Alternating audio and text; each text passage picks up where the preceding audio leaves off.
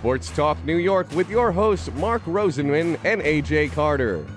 Sports Talk New York is sponsored in part by Prince Associates, Send in the Clowns, The Phoenix Tube Company, CelebrityTrips.com, the law firm of Decalator Cohen and DePrisco, Solomon Jewelers, and Relish Restaurant of Kings Park.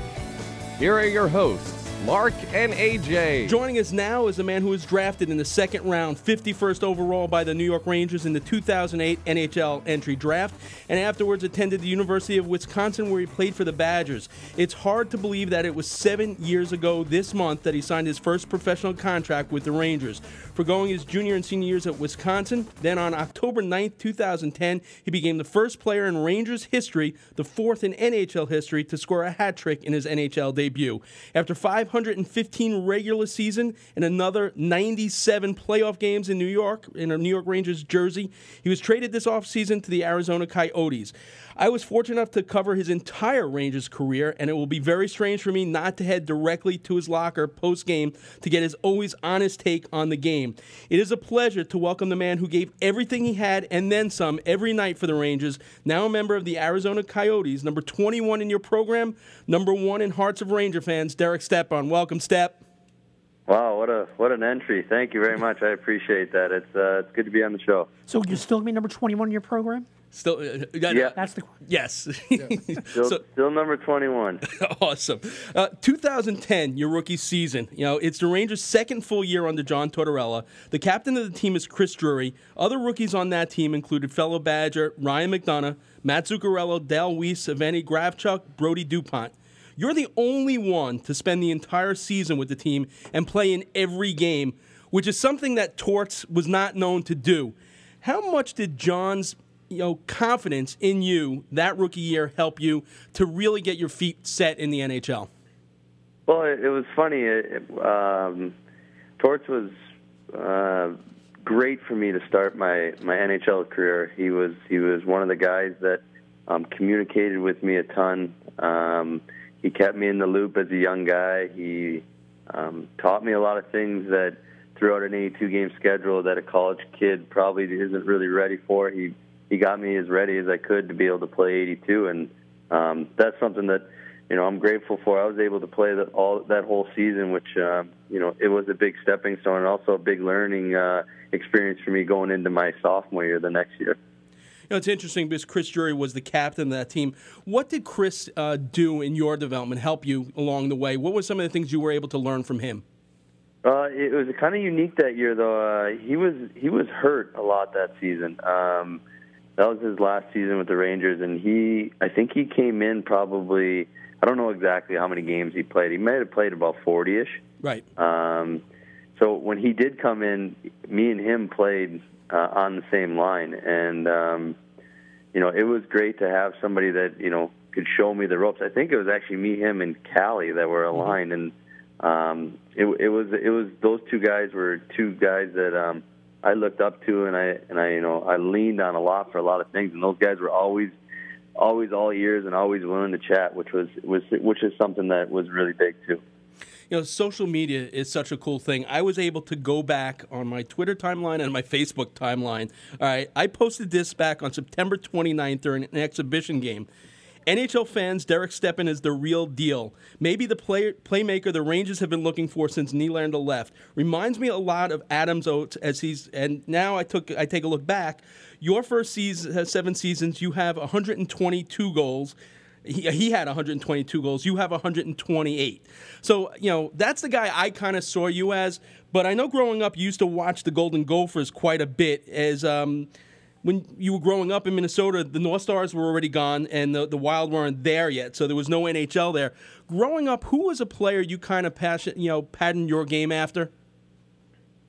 Yeah, it's tough. I mean, growing up, obviously I could list off the greats that a lot of people talk about, but growing up, it was more about just college guys that I looked up to. When I was probably a Bantam age, the guys like Thomas Vanek were going through the Gophers, and these guys were guys that I watched every weekend. NHL guys, you watch the highlights or what was it on? I think it was on OLN at the time, the Outdoor Network. You'd watch highlights. Isn't that right? Yeah, that's so funny. So you watch highlights there, and I wasn't a big NHL watcher at the time. You know, I did a lot of college hockey, and as I got older and I got further into it, you know, guys like Joe Pavelski that were at Wisconsin, and these are the guys, Jonathan Toews at North Dakota. These are the guys that you watch as you kind of get older.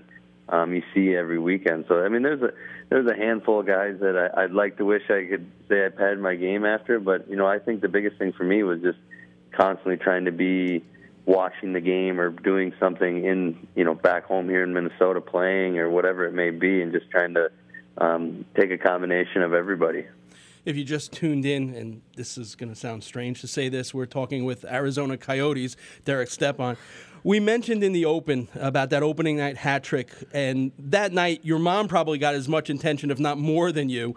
You get three off a pretty good goaltender in Ryan Miller. What do you remember most about that night, October 9th, 2010, in the HBC Arena?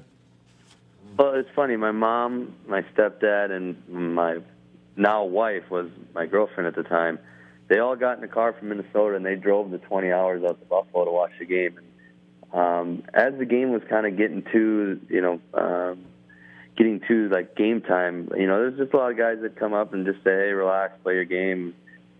And then it was just like I felt like I blinked, and at the old Buffalo locker room there, I blinked, and I was surrounded by reporters. It was like the whole game went by so quickly. It was hard to really digest anything, you know. And at the time too, I was unsure if I was going to make the team. They had to make some decisions, so it was just a blur. The first 10 games were a blur in my NHL career.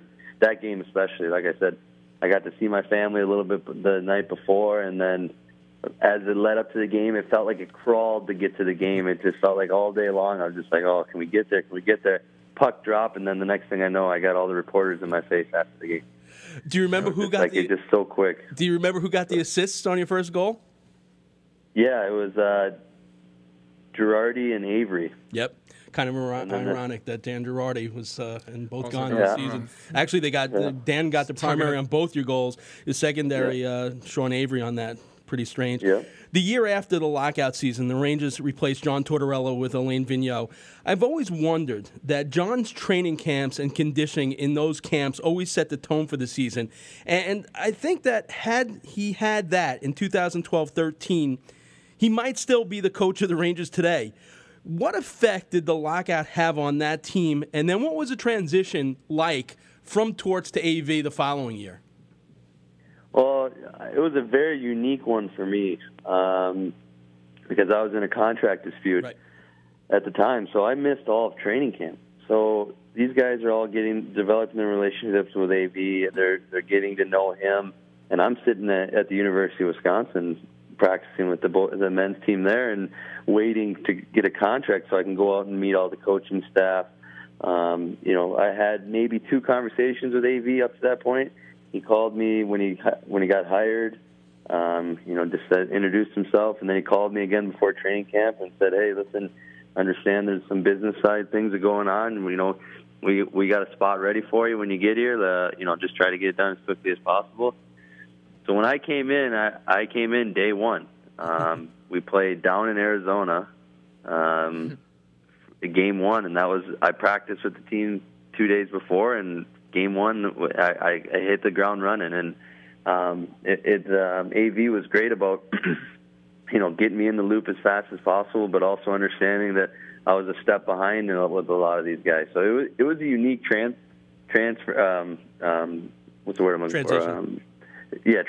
Thank you. No problem. It was a unique transition for me. You know, I think if you ask some other guys, it'd be a little bit different because, you know, they got to do these days at the training center and just kind of getting to know AV and even like Alfie and Arnie at the time. I mean, I didn't even met those guys yet. You know, day one, I'm shaking their hands and starting to meet them and starting to figure out how everything operates. So it was a unique one for me, but I think other guys had a more a situation that was probably a little bit easier to handle with the fact that, like I said, they're able to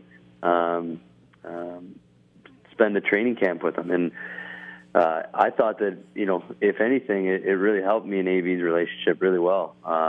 It's funny how it works out. We spent a lot of time talking with each other that first season that AV was there, and we developed a good relationship that way. Absolutely. Now, you make the playoffs every single season with the Rangers, including the amazing 2013-14 run to the Stanley Cup Finals. And I remember telling people here on the air that I was exhausted just covering it night in and night out. You always hear from players how tough it is to win the Stanley Cup and how players are playing through all sorts of aches and pains. You have a Willis Reed-like moment in that playoff. Game 3 of the conference finals against Montreal, you take a hit to the head by former teammate Brandon Pruss. Somehow you return to that game. The next day it's discovered your jaw is broken. You sit out Game 4. After having surgery with a broken jaw, you return for Game 5, playing with a protective mask. You score 2 goals. You end up finishing that playoff run, tied for second on the team in playoff scoring with Marty St. Louis. What did you learn about yourself as a player during that run? And what did you learn about what type of team effort it actually takes to win that Stanley Cup? Yeah, it's funny. You know, it seems like... every time you get to that point of the year, when you transfer over into, you know, even the last 8 teams of the NHL, you know, if you win the first round and you get into the 8 teams, it's a matter of inches. That's what decides, you know, a series. That's how good teams are. It's really not. There's not a bad team left at that point. And you look back at that run, and I mean, we were up 2 goals. We were up goals in L.A., both teams 1 and 2. Yeah. Yep. And, you know, we come out losing in overtime. And in both overtimes, we hit pipes, we hit shafts with sticks. I mean, obviously, yeah. I hold a little bit closer to my heart. You're talking to L.A., they're probably saying, oh, we had them the whole time. I feel like we were right there that whole series. And absolutely. You lose those 2 games, you come back home, and we just weren't able to get anything done in Game 3, and now we're down 3 games to none. And it's like we're chasing the series in the Stanley Cup Finals, and so I mean it's crazy to me that's you know that was our run. We made our push, and we were a good team, and LA was too. It just it's insane to me that those 2 overtime games in 1 and 2, you know, there's so many plays that we look back on, and I mean you could pick it apart all day long, but you're that close. You know, you're 7. You're in the finals. That's something that not a lot of guys would even say that they've been able to do. And then to be as close as we were, it was a lot of fun. You understand what it takes, and there's some core guys that were there for a long time and knew what. You know, we always joked in the locker room that we were, you know, just playoff cockroaches. We never went away as each series went on, and that's the way you have to be. And I think, you know, you learn so much by going as deep as you did, and you learn so much each year when you start the playoffs. It's the best time of the year for sure. Just getting into the playoffs and that every single night matched up against the same group of guys. It's a lot of fun. I'm going to refer to it differently because last time I said it, it pained me. So if you just tuned in, we're talking to former New York Ranger Derek Stepan. Aside from the playoffs, there have been some pretty amazing moments during your time here. The Winter Classic in Philly, the Stadium Series in Yankee Stadium, the 24/7 series where HBO followed you for weeks leading up to the Classic, the reveal of the Heritage jersey, some of the retired number ceremonies. What non-playoff moment as a Ranger was the most memorable for you? Oh, wow. Let's see here. I mean, the one thing about New York is there's so many events that we did as a team or as you did as a player that, you know, you get to interact with fans, and the New York fans are so passionate. It really is the best part about being in New York is being able to interact with those people that, you know, no pun intended, actually bleed Ranger colors. Like they... If you cut them open, I'm pretty sure that the Ranger logo might actually pop out of them. So, I mean, there's a lot of really awesome moments that, you know, I know that me and my wife are going to miss about New York. I'm trying to think of one for you. I'm trying to give you a good example, but I'm kind of spacing. I forget what it's called. Me and Ryan Callahan went to Wall Street, and we did a charity. I think they do. Do you know which one I'm talking about? You know what the name of it is? I can't think of the name of it. We went on Wall Street. It wasn't the Steppen McD show, or no, Steppen Behind the Mic. No, it wasn't behind the mic. It was, you're talking about the one for the people from the Twin Towers? Yeah. That charity? Yes, yeah. The charity thing where we went in, we got to meet a bunch of celebrities and those people that work there on Wall Street, and we got to make phone calls and do some bidding and get some whatever. I don't even know what they call it. But that was you know, that's one small example of things that I got to do a lot of in my 7 years. And like you guys said, Step On Behind the Mic was a lot of fun. I like to give those guys a hard time in New York, some of my teammates. So hopefully we can figure something out with the Coyotes. Maybe do like howling behind the step or something. You know, it's interesting that you mentioned the first game that you were there with your then girlfriend. 7 years, that span, you know, you come to the Rangers out of college. Over the 7 seasons, you've become a husband and now a father. People in the regular workplace take that for granted, and you know, they move on with their daily lives and they continue to go back to their work, you know, environment. For an athlete, it's totally different. How did each stage of your life, you know, getting married, having the child, impact the way you handled your day-to-day business as an athlete, your practice schedule, your game schedule, your road schedule? Well, the girlfriend, the fiance, the wife, there wasn't a whole lot of change in each one of those steps. I mean, my wife moved out with me year 2, and she lived with me full-time for, you know, 3 years before we got married. And then, actually, excuse me, she moved out with me year 2, and she lived with me for 2 years, and then we got married.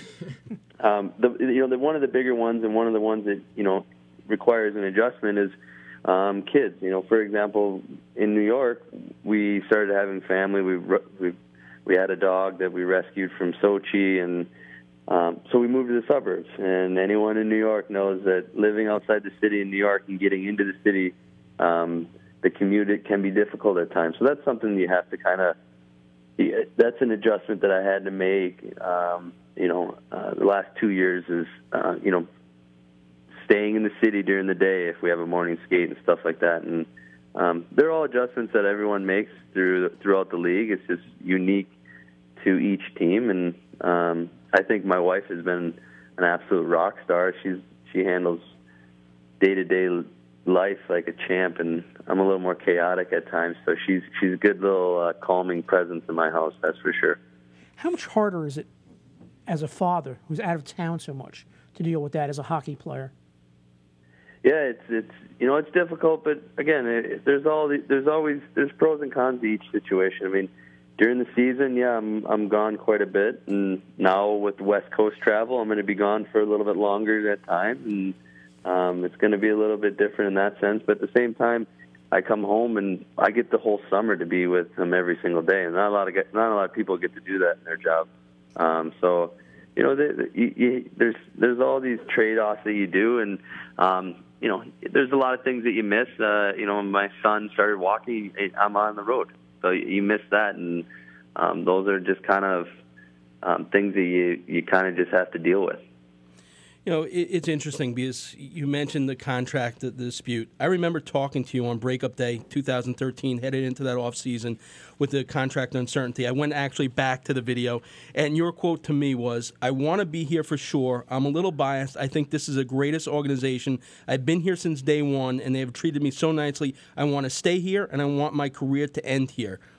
So, you know, I have to imagine that trade initially had to be somewhat devastating. You know, obviously as an athlete, you hear the rumors, you hear your name, but when you got that call, what was your first reaction? Well, it's funny. When it happened, that the last 2 weeks or so, I've been kind of talking about this exact question, and it's funny because I like to word it like this.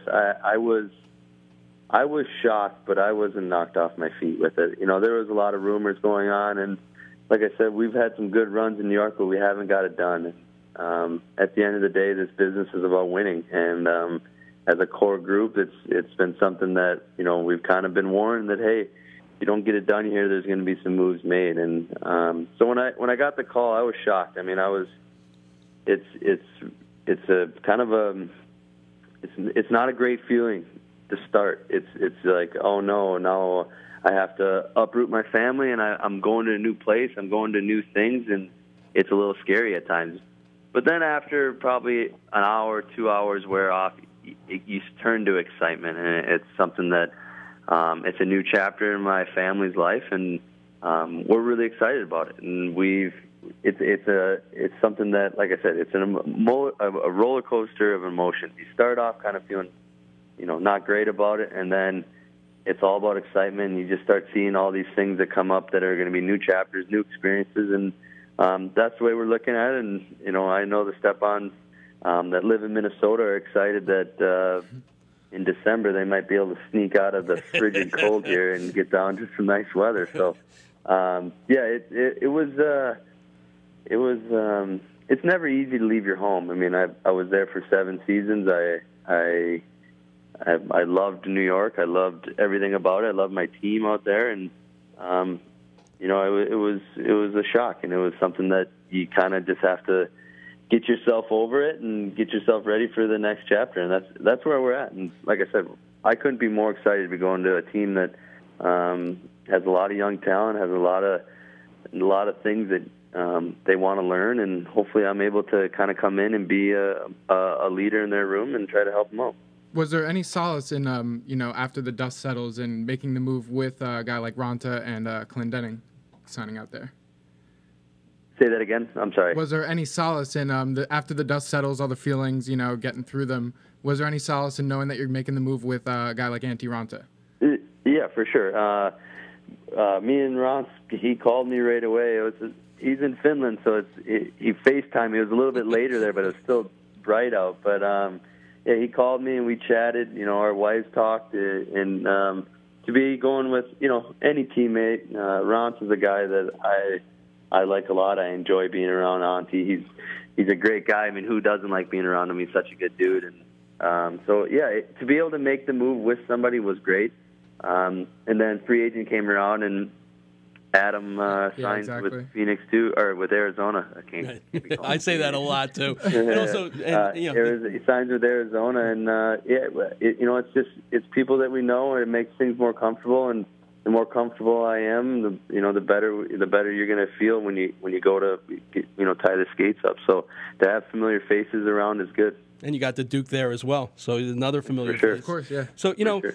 And again, that locker room for me is probably the only locker room I know. I'm not in, I'm in there every winning game and probably 70% of the losing games as well. And for me, over that 7-8 year period, I've never seen, I cover baseball as well, but there's just such quality leadership in that room. And again, I might be biased because it's the only room I know. Other rooms might be that tight.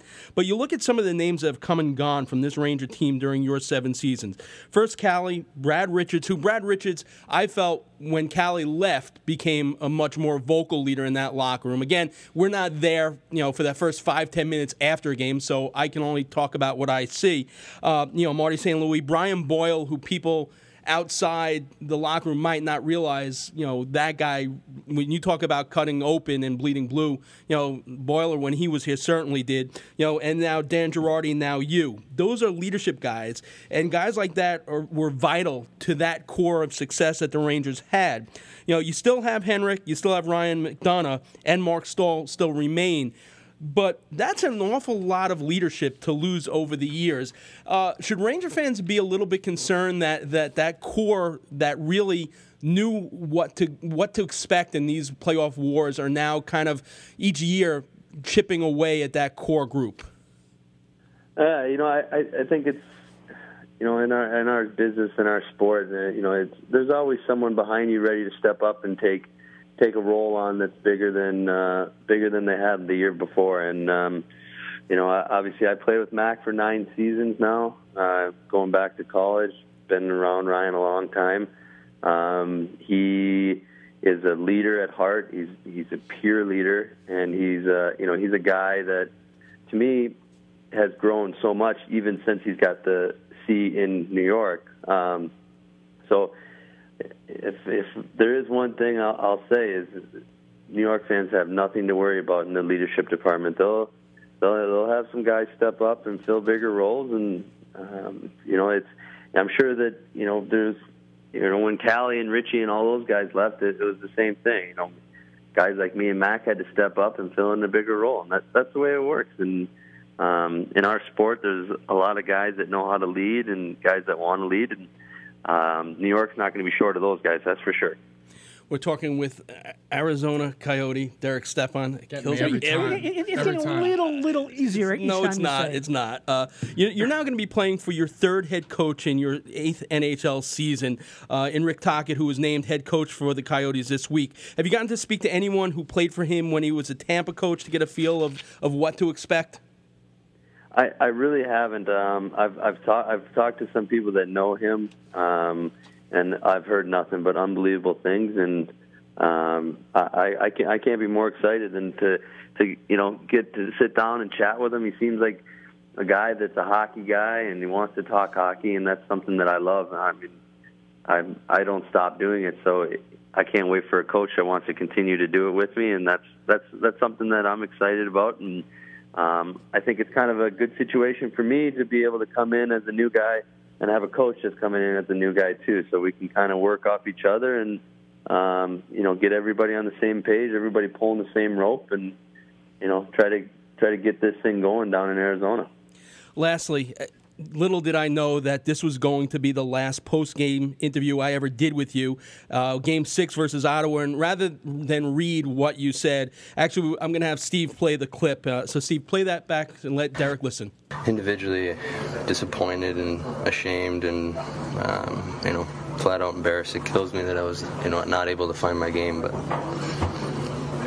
it is what it is. You guys just got to live with it, and but I'm real proud of this group. This group, you know, worked extremely hard to, you know, make a real strong push. When you say not able to find your game, is that a product of what they did and to shut you down, or just something? That's confidence for me, you know, confidence in making the right plays. Just, I struggled to do it all playoff long. You know, I know that's what team leaders do. They place the responsibility of a team sport and put it squarely on their backs. Having time to reflect on that series, maybe even watching tapes of the games, do you still feel that way? Well, I mean, here's the deal. Is as you go through playoff series and as you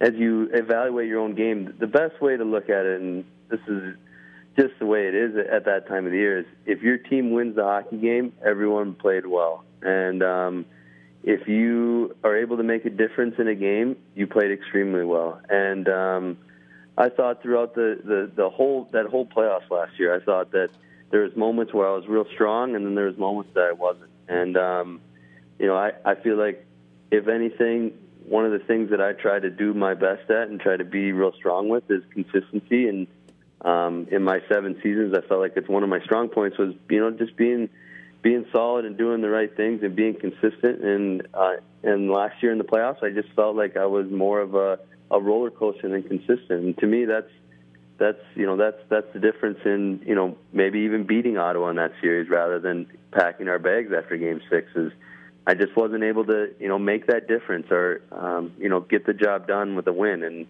And yeah, I mean it. Listen, I was probably a little hard on myself at that point. You know, losing sucks.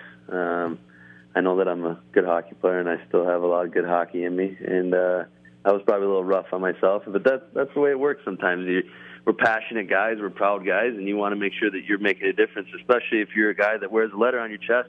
You want to make sure that every single time you step on the ice, you're playing your best. And you know, that's what I was trying to get at, I think. I think there was a little bit of inconsistency that frustrated me through that playoffs.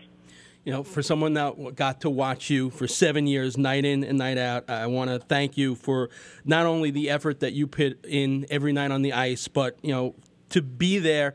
You know, when I walk through that door and go to the left, it really hurts me now because Boiler was that area too. That was a special area for many years where I knew I could walk over and, you know, if you had a bad game, you'd be the first guy to say it. And same thing with Brian, and I'm going to miss that. And, you know, I know that on October 26th, no matter what the outcome of that game, I will definitely be in the visitors' locker room, which will surely be an emotional night. Have you gone through, you know, you've seen guys come back, you've seen those video tributes on the board. You have any idea what it's going to feel like? I don't think I want to know yet. It's going to be weird. It's going to be going into MSG and going down the hall in the visitors room is going to be something that is going to be a little bit different for me. But I'm glad I get to do it right away. I'm glad I get to get that thing out of the way and come back into MSG and hopefully maybe try to score a goal in that building. We'll see. I don't know. I'll give you one as long as we score two. All right. I like it. It's a good trade-off. All right, Step, thank you so much again. 7 great years. I really appreciate, game in, game out, you being there. It was a pleasure covering your time here. And we're definitely still going to be rooting for you. For sure. All right, appreciate it, guys. And we'll see you in October. For sure. Yeah, got it circled. Definitely. All right, yeah. Derek Stepan, former New York Ranger, current Arizona Coyote.